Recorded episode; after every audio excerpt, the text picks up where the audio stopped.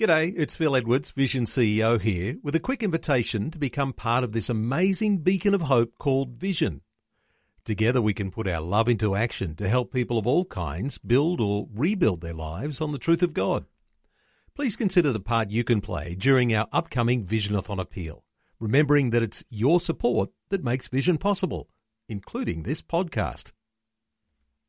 Life, culture, and current events from a biblical perspective. 2020 on Vision. A conversation I'll love the opportunity to invite you into as we get things underway today, as we talk about how you might prepare for the best Christmas ever. Christmas is only a week and a half away. Kids are counting the sleeps. And you're working hard to make this the best Christmas ever. It's not an easy time for some, though. This year, families have been separated and isolated for a long time. It'll be a triumph for so many families just to be together again at Christmas.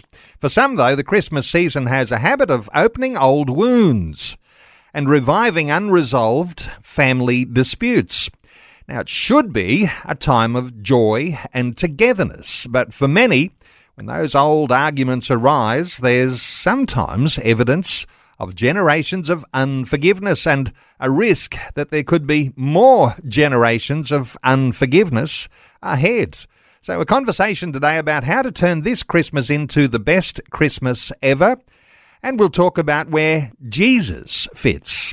And of course, for the Christian family, in the centre of Christmas celebrations. Our special guest through this coming hour is former pastor and now Christian therapeutic life coach Petra Sorkia, who leads Petra Empowering You. Petra, a special welcome back to 2020. Thank you, Neil. It's great to be back. Petra, what does Christmas look like for you and your family this year? Is it uh, is it looking like a good one, or have you had some separations uh, from various border closures and such things? How does it look for you this year? Well, have we had separations, Neil? Yes, we have.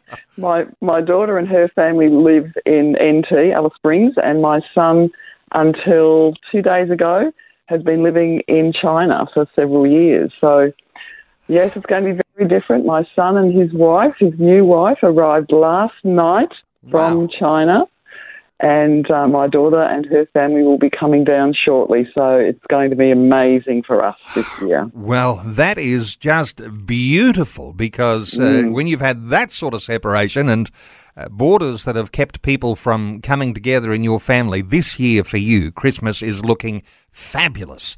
Hey, it's not going to be the same for everyone though, because not everyone has the opportunity to have everyone close by, and there's all sorts of reasons other than border closures that might keep people separated. But uh, yes, some will be looking forward to a good Christmas and others not. But today we want to talk about how to make this the best Christmas ever. But in order to do that, I guess we've got to talk about some of the things that could go wrong at Christmas. And Petra, you talk to a lot of people and uh, the sorts of things that people might have been talking to you about. Uh, any insights here? Yes, well, there's lots of people who talk to me about lots of things, and Christmas can be a very tricky time, particularly when there's been any tribulation or trial in the relationships over time, over this past year or years. Um, I remember a, a, particular Christmas several years ago, um, pre pandemic, where uh, we had a big family gathering, and uh, one of the family members was an, uh, is an elderly person, and another one is a younger person. And there was some to do that happened that I wasn't party to at the time, but the elderly person came to me and said, "No, that person over there, they said this, this, and this," and I thought, "Oh, that's horrifying! Fancy saying that to an elderly person." And so I sort of got on board, I guess, with that point of view. But when we looked at the actual details and went to that young person and spoke to them, it was actually the elderly person who was saying really negative things about refugees. And all that the younger person did was to step in and really, I guess, um, stand for the refugees. So you can understand that there were two very differing points of view in that circumstance. And it took some time for that to be sorted out. Mm. So, when you're talking what even could become political arguments and uh, yes. you know arguments over refugees, so political arguments can get in the way. And uh, you know, I think I've been guilty of uh, getting into the odd, uh, more heated conversation at different times at a family yes. gathering, and sometimes uh, you know, and I'm quite conscious of this, but uh, but yes, that can get in the way. So how you uh, walk around almost, you know, on uh, what's the old expression? Walking on eggshells. Mm, uh, just mm. careful how you walk and the sorts of things that you might bring up in conversation because someone's going to take that quite personally and uh, someone might be easily offended by some of the things that you might mention. So you've got to be sensitive. Sensitivity, one of those things I, I imagine you'd need to be uh, be very aware of. Yes, well, once we worked out what the situation was in this particular scenario, we had a talk with that younger person and said, look, this is where they're coming from. They're coming from a position of fear. Um, in their neighbourhood, there had been some upsetting incidents with people that were from different uh, countries and different backgrounds. So they were coming from that fear based uh, position, and just understanding that gives us some perception okay, it's still not correct, perhaps. Well, definitely not correct what, what this person was saying. But when you understand that there's different perceptions of anything, whether it be political, whether it be pandemic, and there's a lot of different views around that these these uh, this Christmas and these days. Uh, once we understand that people just have a different perception and it might be based on fear and, and their experiences, it's easier for us to say, okay, let's let's give some grace. Let's dispel some grace at this really important time for Christians where we show love, joy, peace, patience, all the fruit of the Spirit, where we can uh, exhibit the love of Christ and forgiveness and all those things. So it is an opportunity to show Christ at this time that could be difficult for some. Let's talk about some more things could go wrong. Uh, there's always the thought just add alcohol. And uh, not that alcohol is in itself altogether bad, but when someone decides to tipple a little too much and have a little too much to drink, then that often loosens up the tongue and they're more inclined to uh, tell you what they really think. And then that causes all sorts of issues. So, alcohol is an issue, isn't it, uh, around our family gatherings, and how you regulate that becomes a difficulty. Yes, I mean, we, there's a drink in the house and, and in the in the body. Yeah, we just relax and we can say whatever we want to say. But if there's prepare preparations, conversations that happen before, where there could be some tricky situations or tricky arguments or positions, if those conversations are already had, um, in, in, in lieu of what might happen. So the host has thought about okay, what are the different viewpoints here? What could go wrong? If there is that preparation, then hopefully when those conversations have occurred and there is a bit of alcohol, maybe then you can just go and grab that person and say, hey, remember we had a chat about this, let's just call it right now. You, you need to have some pan- plans in place for these type of eventualities, I think. Petra, I want to invite listeners to join in our conversation today too, and you might have your own thoughts. What can go wrong at Christmas? Uh, how do you plan to make this the best Christmas ever? And you might want to share your wisdom with other listeners to 2020 today. And very shortly, well, in fact, right now, let's open our talkback lines on 1 800 316 316, and uh, you can be involved in our conversation. Uh, some of the things we're talking about today. Hey, Petra, one of the big issues for Christians, and this is one of the challenges that you sometimes have when you've got family coming from everywhere, not everybody shares your Christian faith. Uh, some families don't have time for church on Christmas Day, and some families insist that yes, you must go to church on Christmas Day because Jesus is the reason for the season. I wonder if you've got any thoughts about how you might sort of tread carefully, but at the same time, you know, make your point known. I think that uh, it is our season, isn't it? We, we love Christ. He's changed our lives. So this is our opportunity to exhibit that. And whether we go the night before or on the day or the next day, whenever we go, it's our time to worship what He has done for us and who He is. And so I think we don't want to sort of get the Bible out and start bashing people on what they should or shouldn't do. I think it's individual families will follow um, their heart and what they feel that God is saying to them about that day. And then in our environment, in our family environment, there's uh, not everyone is a Christian in, in my extended family, so we're mindful of that. That we don't want to um, browbeat people, but we also want to be an example for them. So, just a small example is we will say grace before the meal, and where possible, we will hold hands with the family at large. So that's something that we like to do. And just to say in that prayer, thank you, Jesus, that you came. And uh, this is what we're celebrating. This is the reason for the season. And uh, we just want to bless this food. So you make it short, simple, sweet, but there's a point to it. And people can say, okay, well, I don't agree with that after the event, or they can not hold hands.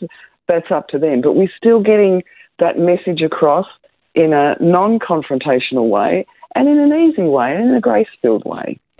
And saying grace, most people are happy to tolerate that around the table, even if they're not Christians or anti-Christian. They'll they'll sort of bow their heads with everyone else, and someone says grace. But as you say, Grace is a very powerful moment that can bring Jesus right into the center of your Christmas. And so, uh, holding hands around the table, that's the tradition for some. It's not a tradition for others. There might even be some issues around a, a COVID uh, Christmas season. And I don't know whether you've got any thoughts on that. You've got anything developed uh, around the thinking there, uh, Petra. But, uh, you know, holding hands, some might say, uh, well, I used to hold hands, but I'm not holding hands this time. I'm trying to socially distance. Any thoughts here? Yes.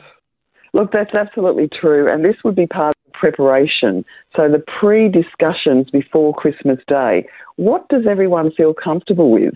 Do you want to wear masks? Do you not want to wear masks? Do you want to socially distant or distant, or is that not such a big deal with you? Perhaps for some members they may not want to attend, and we've got some extended family that will be attending by Zoom. So there are different ways that people are going to feel comfortable. The host would have their particular um, way that they want to run that and um, perhaps be in charge of how that's going to look and discussing that with everyone. They might be the one that has that discussion with the different uh, members. And so have that before, find out what people are comfortable with, and then let that be their comfort zone. They don't want to hold hands, they want to hold hands, they want to wear masks, they don't want to wear masks. Let's make this full of grace full of understanding, full of acceptance for everyone's position. There hasn't been a lot of that. If you look at the news or think about what we've seen in the news in 2021 and 2020, there hasn't been a lot of grace for other people's positions. And I think as Christians, if we exhibit that, that's going a long way to say who Jesus is in our lives. Well, with government positions and businesses who are encouraging a discrimination, uh, vax and unvaxxed, uh, we would hope that uh, families will be able to have their own pre-family discussion so that that doesn't become the big order on Christmas Day that's caused everyone to be divided.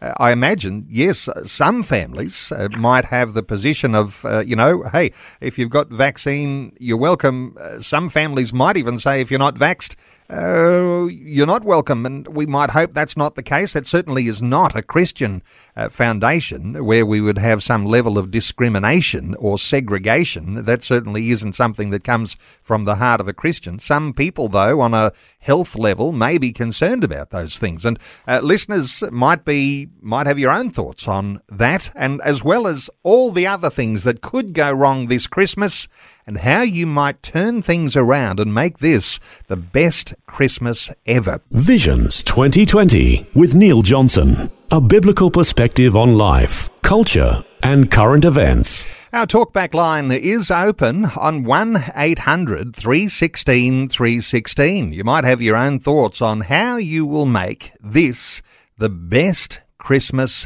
ever. 1 800 316 316. Our special guest is former pastor, now Christian therapeutic life coach Petra Sorkia, who leads Petra Empowering You. Petra, let's take a call from a listener in New South Wales. Hello, welcome along. Hi, Neil and Petra. Thank you for this extremely relevant topic at this time of year.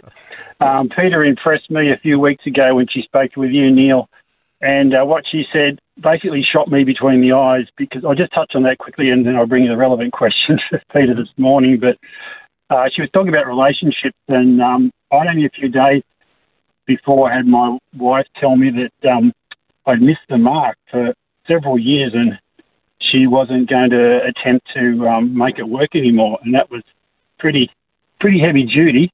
And um, and Petra was on there saying that you know this does happen, and being a dumb bloke, I missed the mark. Yeah, obviously I had because I didn't see the sign. But women's intuition is amazing. They seem to pick up and know a lot of things that men totally miss. But that's not the topic. The topic today is, well, actually, last Christmas we had uh, my wife went to um, adjust the Christmas room at my mother's place, the tree and the table, and there was a confrontation with my mother and my sister.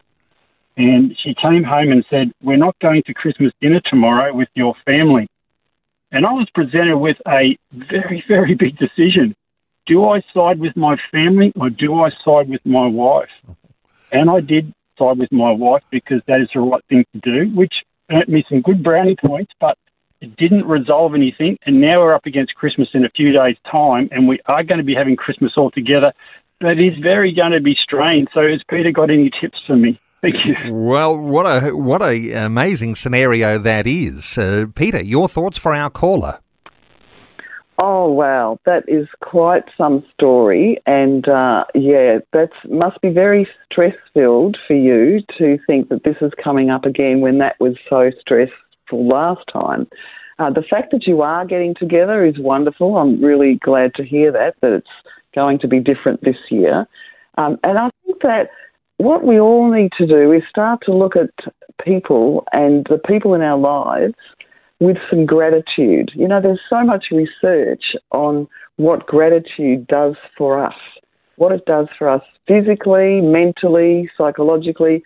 Uh, it does something for us socially. So perhaps you could be grateful that you are meeting again. Perhaps you could say to yourself, okay, I'm grateful for my wife, that she's still about.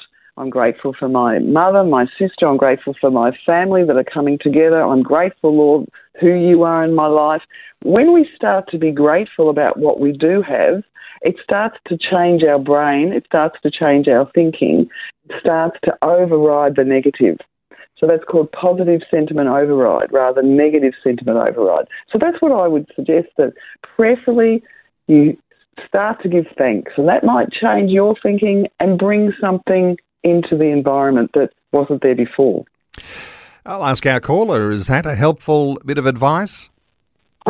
Yeah, Neil. Um, thanks, Petra. Yeah, look, I I am grateful. I've had a, a very heavy year with a medical issues and some things like that, and it's um, um, you know, I'm not, I'm not fully healed. I'm not fully there, but I, I am appreciative that I'm still on the top side of the soil and not the bottom side. It could have been that way earlier this year, and I'm so appreciative of um, the people who've come and rallied and helped me through this year to get through such a difficult year. And I've found lots of people who who do love me, and and my family is one of them. I know that. Thank you. Okay. Well, thank you so much for your call. Our talkback line is open.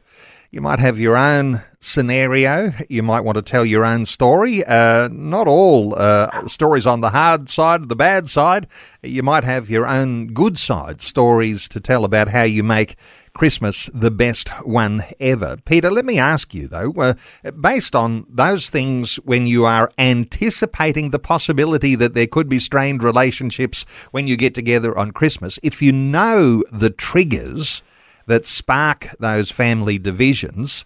Uh, there's some thought around whether you would actually even uh, get into that to try and resolve the conflict, and you might not see your relatives all that often, or whether you might try just to avoid those things and not use Christmas to try and uh, resolve any conflict. Any thoughts here about how you might navigate the way forward? Oh, that's a really good question, Neil. Thanks for asking that. You know, one of the strategies when there is a problem that most of us have is avoidance. and I always say about avoidance, it feels like a really good strategy, but it's not. It's a really bad strategy because when we avoid something, it's still there and it just festers. And then, if there is something that triggers us, we have avoided the topics or the particular people or whatever, if something does trigger us, then there's an explosion potentially. So it's not a healthy thing to do. It's really good to have a talk with someone, perhaps outside of the group, outside of the family. Uh, get somebody to listen to where your heart is and what you're feeling. Uh, m- many of my clients, when I finished a session with them, I'll say, What was the best thing in today's session? Many of them say to me, Being heard. That's what they say in a few words. I- I'm summarising. Being heard. So just to have someone outside of the group to listen to you, that you can get your feelings off your chest. So that's one way not to avoid. And then, look, have the hard conversations before the event. Make them filled with grace, though. And I like to use the sandwich method, which many of your listeners will probably know about. Um, but I have a different take on the sandwich method, and that is when you bring something hard in the middle of two good things. Mine is grace, truth, grace. So when you bring something tricky, something challenging to a person, and I suggest you don't avoid it, then you say some really nice things, fill with grace about that person, make sure they're true, we're not into, you know, making things up. Bring the difficult conversation up, or the subject or the topic. Um, make that filled with soft words. Don't point the finger, don't say you. Say, I feel this when this particular thing happens, and then bring it up with some more grace at the end. So you could pre-plan your, this conversation. You could even write it out and practice it with a friend. There's nothing wrong with that. But do the do the hard yakka before the event, and I'm telling you, it will make the event much better because you're all prepared. You all know where you're at. Um, in the case of the example I brought at the beginning of uh, this segment, when I was talking about the elderly person and the young person, uh, we've had that conversation with the young person, and that's just a topic that that elderly person doesn't handle well.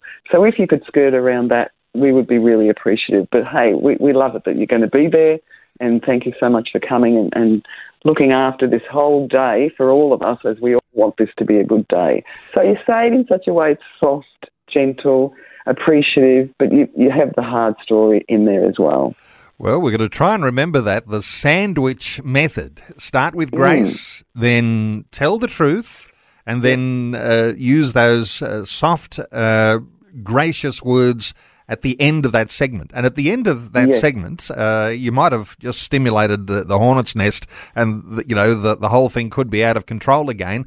Is there a point, Petra? Do you think you, you have to say, okay, well, let's agree to disagree now, but let's not let this ruin our day. Is that one way of event? You know, if you don't get something resolved, uh, you don't want it to blow up into a big argument. So you have to be able to mm. contain that somehow, don't you? Look, that's a really good point too. I have said that to people. I have said, let's agree to disagree here because we do have a different point of view. Or maybe we can discuss this another time because this is triggering both of us. But uh, I appreciate that you've got a point of view.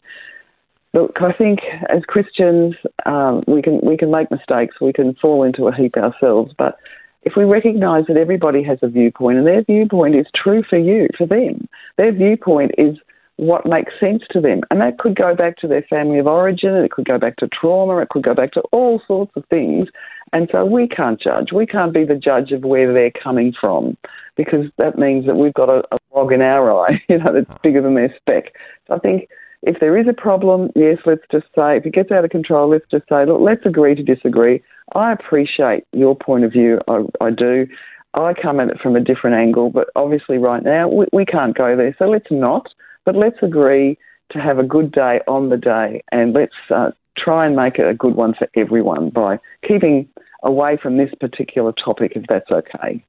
Petra, there's lots of things that can create the downside and, uh, you know, throw the bucket of cold water on your Christmas and all of these family disagreements or arguments and relationship challenges that you might have. Let's not let's not wallow only on the dark side because if you're going to make this the best Christmas ever, there might be some things you need to do differently. And I suspect that if you're going to change things around, change things up, you've got to be able to create some new memories, uh, new memories that might replace some of those old and bad memories. So when people think of Christmas, they think of the good things that you did on Christmas, and that becomes part of your family tradition. Any thoughts here on, on how you might approach, you know, creating some new memories or things that won't be grating on some members of the family? Well, new memories are up to us, aren't they? We can make them, we can produce them. And I think if we don't know what to do, there's always a really good place to go, and that's to God. We can pray and say, God, I this to be the best Christmas ever. This has been a hard couple of years. What can we do to make this really good? And so it could be some different games, it could be some different um, things that you're going to provide or take with your family to your family's event or your friend's event. It could be some phone calls, or as I mentioned before, some Zooms. You have some different people in the Zooms. So we can create a new experience by getting some help from the Lord about what that might look like. and uh, it's also, Neil, it's a, it's a, a mind attitude. And as I said before when I was talking to the caller about gratitude, um, this is not a small thing. Gratitude has the ability to really change our brain structure. And science shows us that it can change people's whole worldview. If we start to, before the event, think of the things that could go right and what we're going to do and be grateful and be thankful, we can change our inner thinking about the event to make new memories. So our inner narrative is so powerful uh, uh, Dr. Caroline Leaf, beg your pardon, Dr. Caroline Leaf talks about this as well. Lots of psychologists, psychiatrists, scientists, psychological scientists talk about the mind view and the mind narrative. So, what we say about an event to ourselves will actually become reality. So, to make a good memory, let's start to tell ourselves about the good memories we are going to make. So, it's a simple thing of changing from being in the old rut in the road in terms of our thinking to changing, like, oh, we're not going to think that way, oh, sort of pull yourself out into a new way, a new direction, and that is to say, okay, this is going to be fun because we're going to do this, we're going to do this. I'm going to say hello to Aunt Gloria and Uncle Sam, and I'm going to say, You are my favourite parents, uncles, relatives. Thank you for coming. Start to put some things in your head that are going to be positive, with the Lord's help, to see the beauty, to see the good in the other people, to see what can eventuate a, on a positive note. You begin to focus on that, even write them down every day between now and Christmas. And I'm telling you, things can change. Uh, Petra, let's take a call. Let's hear from Steve in Parkes in New South Wales. Hi, Steve. Thanks for waiting patiently. Yeah, good day and Merry Christmas to you both. Thank you. Thank you. Um, God bless you, of course. Um, I just rang to thank you for your excellence and quality of broadcasting. Uh, Sister Petra, I, I heard you say, What can you do? Well, you're already doing a lot of it. You're sharing the love. It sure beats all the hatred and bitterness that's out there, and not everyone's friendly to Christianity these days.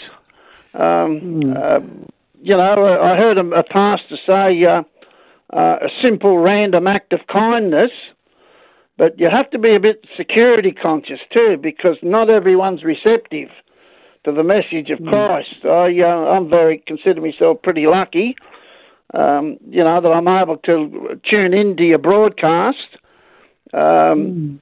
you know, which have been extremely helpful. Um, you Steve, know, in um, Steve, you raise a wonderful point here on the concept of a random act of kindness. And as you say, yes, you can take a risk uh, with that from time to time. But uh, Petra, I wonder whether you've got any thoughts here uh, for what Steve's suggesting, because he's suggesting here that I guess this is not only random acts of kindness within your family, which could be very valuable, but also those that might extend beyond your family to uh, some mm. visitors around the table or some people who are in the street who are not doing quite so well as you are. Uh, any thoughts mm. here for Steve? Oh, Steve, what a good point. I, I love that about the random acts of kindness we're moving house in a couple of uh, days. Just a great thing to do before Christmas. Uh, but I just felt about oh, two weeks ago, I just felt that the neighbours in this street who are really beautiful, some of them I know, some of them I don't know. I just felt to bless them, and I felt this was a thing from the Lord, which He was directing me to do. I'm not taking any of the kudo here for that. Um, and so I made I make these little bliss, what I call bliss balls from dates and apricots and nuts and things. So I made up a batch and put some little balls with all the gloves on, so I was very sure that it was um, you know all very cleanly done. Wrote a little note what was in them and how I'd created them in a, a healthy way and a clean way, and then just dropped some of these around the neighbourhood to the streets uh, at people's front door. And um, I just said, I would love the container back if you wouldn't mind that. Well, the next few days, I got these containers back with these beautiful notes.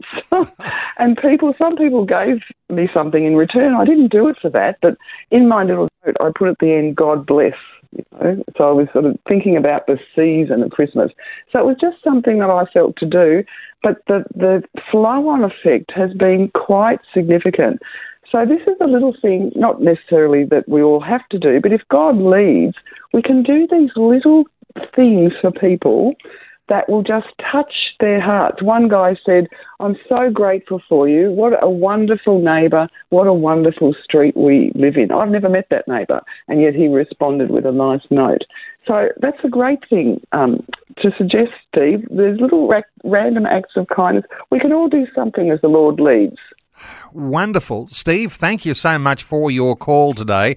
Our talkback line is open on 1 800 316 316. We're talking about how you get the best Christmas ever this Christmas, uh, resolving those issues around family conflicts and creating a new culture in your family, things that will be memories that your children and grandchildren will carry on into their future as well. Let's take another call. Marley is in South Australia. Hi, Marley. Welcome.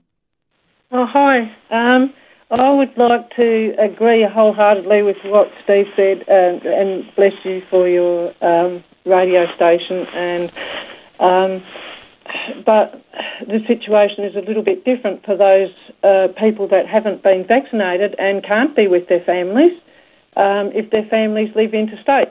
Um, and some people choose not to be vaccinated because of uh, immune compromising and health issues and things, um, and also um, Christian beliefs that Jesus is our healer, um, and uh, to fear man is a snare, um, and to trust in the Lord. Uh, and I've seen so many people just be really nasty, uh, and it's causing a division um, to for those that believe um, that they uh, everyone should be vaccinated, and some people that aren't or can't be. Um, and I've, I've witnessed um, um, some not very nice things. Marley, you're raising an incredibly good point here because, uh, yes, there are uh, some borders opening, and I'm thinking of the uh, border Queensland, New South Wales. So know that the WA border is still closed, but they are open, but they're not open to the unvaxxed. And oftentimes the response is nasty, a nasty response between vaccinated and unvaccinated, something that we've been working hard to uh, try and uh, understand a Christian foundation there, that we don't have segregation and we don't have this sort of discrimination thing happening between Christians. But I wonder a thought or two from you, Petra, for, for Marley, who's seen this nastiness and uh, something I guess we need to be working hard to be very uh, cautious and sensitive about. Mm. Marley, you bring up such a good point, and thank you for raising that. And I come across the different viewpoints in my work with my clients. I have some on one end and some on the other end, and some in between. If you're looking at a continuum between to be vaxxed and not be vaxxed. Um, and so, as the coach, I listen, and for me, it's been a fascinating journey actually into the different viewpoints and just to see where people are coming from. So when people are very strong on one end or the other, they have their own viewpoints. And I think I've mentioned, um, Marley, something about fear.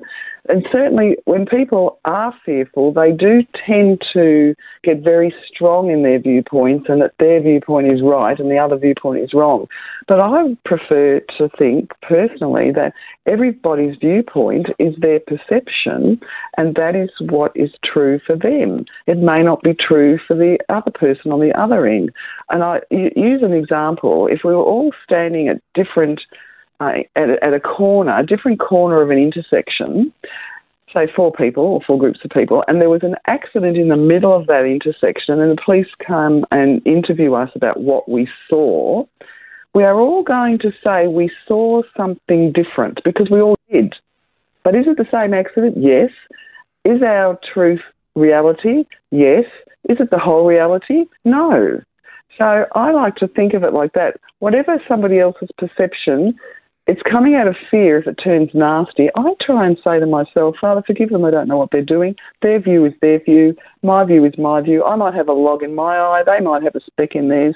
So it's about mercy and grace when people go a bit, you know, we we think they go a bit off in their direction. Well, maybe we just need to have bring that grace, bring that mercy. Not easy, but as Christians, with Christ, with the Holy Spirit inside of us, we can bring something new into the mix. But I do agree with you. We have seen some pretty uncomfortable and not very nice things.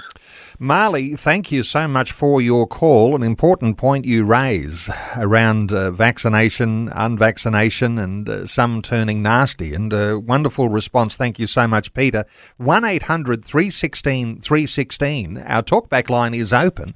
Uh, talking, there's so many dimensions. Uh, what could go wrong this Christmas? And how can you head those things off at the pass to make this the best Christmas ever. Hey, let's lighten things up a little bit here, Petra. Um, around the table this year, there may be someone who all of a sudden declares that they're vegan. And, uh, and you've got to cater in a whole different sort of a way. And there are a lot of people who are gluten free. And of course, these are health issues. So Some are just fussy eaters.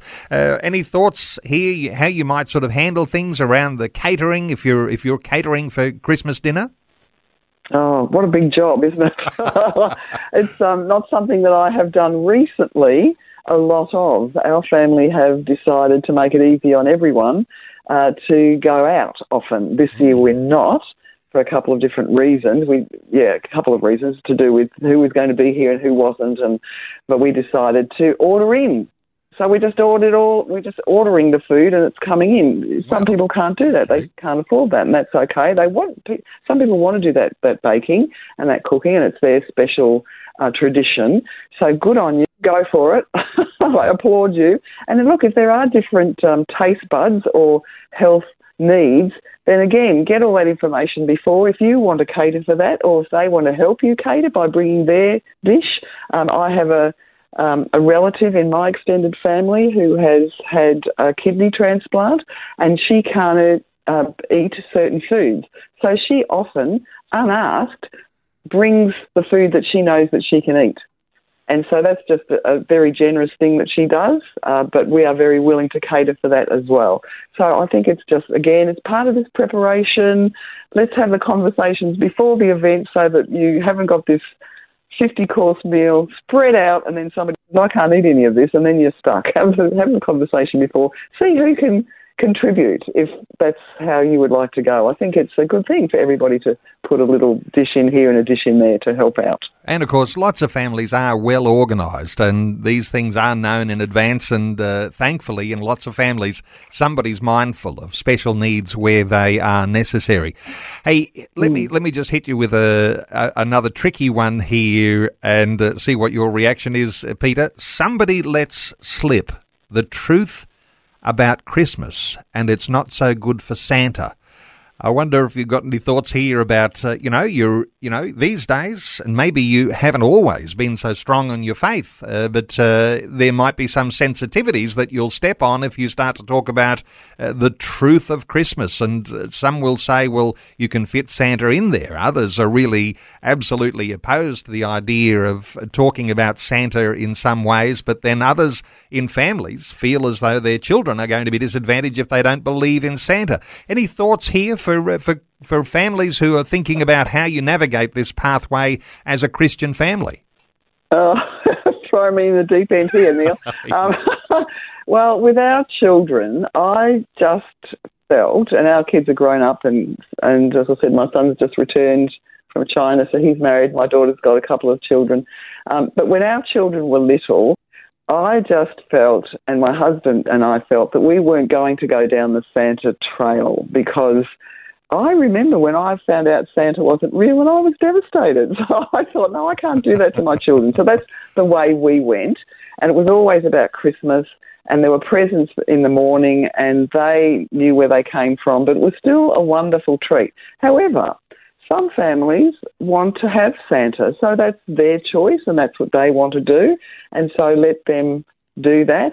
Um, if it look at if it, if it comes out and it slips out, then that's a bit unfortunate. We have to guard our tongue a little bit and be sensitive to what other families are doing. And thank you for bringing this up, Neil, because I must ask my daughter what she is going to say to her son, who is our grandson, two year old. So thank you, but I need to check with her. I need to listen to myself and say, okay, do the preparation before the event. Is she going to have Santa as real or not real? So uh, thanks for that one. I think every family is different. We we have to just um, be mindful. you can mm. incorporate Santa into the Christmas message, the Christian Christmas message, and some people uh, don't like the idea and they want a you know a separation. But uh, I often will remind people that uh, there are something like 400 churches across the UK that are named St. Nicholas, St. Nicholas's Church, and uh, that's named after the St. Nicholas that dates back to the 4th century and who was a magnificent example of a Christian leader. And, and so the original Santa Claus uh, was a wonderful Christian man. Of course, there's been all sorts of things that have gone on uh, with Coca Cola and red and white and uh, all sorts of things that you might be able to drag up from European history where Santa is uh, Christmas at Santa is uh, some sort of an evil, almost a monster. Uh, but uh, but you know there is a way that you can incorporate Santa into the Christmas message and uh, encourage. that Santa, Saint Nicholas, actually has been a wonderful Christian figure of Christian history. Uh, let's uh, let's not get caught up on Santa. There's pl- plenty of other things that we can uh, discuss here. Um, uh, let's talk about the unforgiveness that can go on from generation to generation to generation if you don't nip that in the bud. We touched on it a little earlier, but uh, the thought of forgiveness, uh, this is a powerful thing that's been a part of our Christian foundations. It's a good time to learn that before Christmas gets heated. Uh, thoughts here about not passing this on from generation to generation, Petra? Oh, wow. I, I read a story about a chain of unforgiveness uh, in a family tree. It began with um, an abusive, drunken father of 10 kids. And this goes right back to 1898. And uh, he sent the mother away. He sent the mother away, 10 children. The 10 children begged the father not to, but he did. And so it was a very difficult life that they had without their mother and this drunken father. One of the children never forgave him, even though years down the track he met the Lord and went round to the, all of the 10 children and the wife and asked for forgiveness and brought restitution. But one never forgave him. And so now that unforgiveness has gone down her family tree. So it's a total of four generations as a result of holding on to bitterness and unforgiveness somebody needs to make a change to this, and, it can be you, the listener, it can be me. In my own family, there's unforgiveness um, in the extended family in another state. I'm in Melbourne. Um, and every member, every family uh, in that extended family, there's someone who doesn't talk to someone. It's so sad. But we as Christians, we have to stop that. You know, we can do that by the blood of Jesus. We can bring that. We can release. We can forgive. Jesus said, our Father, forgive them. They don't know what they're doing. He said that from the cross. And I often use that little prayer when somebody gets up my goat or somebody cuts me off in traffic or even if my husband says something, you know, the male female brains, they're so different. And I'll just say to myself, Father, help me to forgive. I forgive them. They don't know what they're doing. It just makes me feel better that they don't know what they're doing. And they know what they're doing, but they don't know what they're doing, if you know what I mean. So if we can release, if we can forgive, uh, that release will change generations for the future. So don't let this stuff carry on. You can be a change agent this Christmas and make it the best one ever.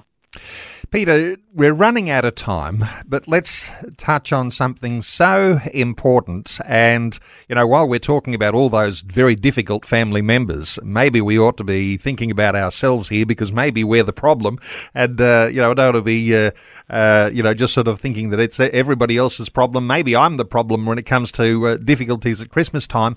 You like to talk about surrendering control. If you are a controlling person, um, sometimes we talk about the difficulties that I'll have with my controlling parents in law. Well, maybe I'm the one that's controlling. What should I be thinking about in surrendering control so that we might have a wonderful Christmas as a family? Mm. Your will, Lord, not mine. That's what I like to say when I need to surrender control. And I need to do this at least once a day, Neil. okay. um, and so uh, many women are controlling, and sorry for all the women that are going to yell at me, but um, I'm one of you. So I think we do want to control our situation. And what that tends to go hand in hand with is fear. When we're fearful of something, we want to get into control mode so that it all looks nice according to us. But um, as a swimmer, so I'm a swimmer, I swim in the pool and during lockdown and still I'm still in the, the bay down Melbourne, Port Phillip Bay. I get in there in my wetsuit and swim. And so if any of you know what it's like to be in the water and you float, some, you know that feeling of when the water is holding you up uh, and you are just, you know, in that beautiful place of flotation. Something is holding you, and that's a bit like surrender.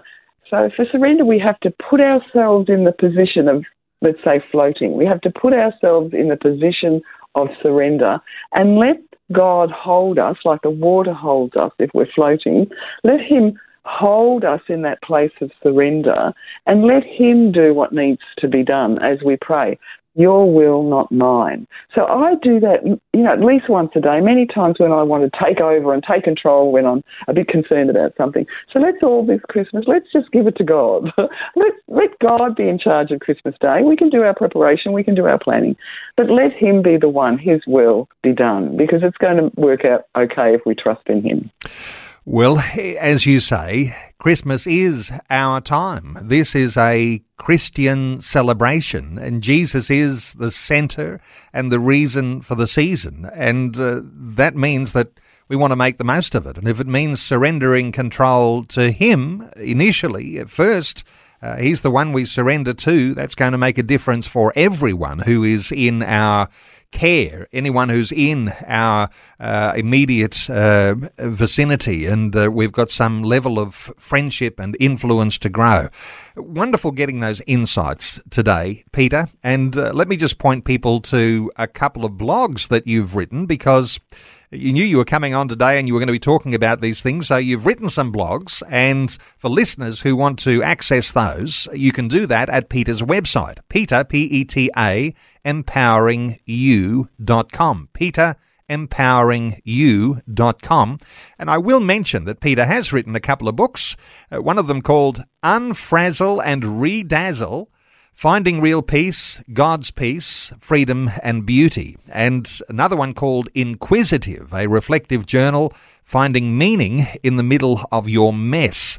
You can find those books at petraempoweringyou.com. Petra, wonderful insights. Thank you so much for sharing your heart with us today on 2020. Thanks for having me, Neil, and Merry Christmas to you and all your listeners. Thanks for taking time to listen to this audio on demand from Vision Christian Media. To find out more about us, go to vision.org.au.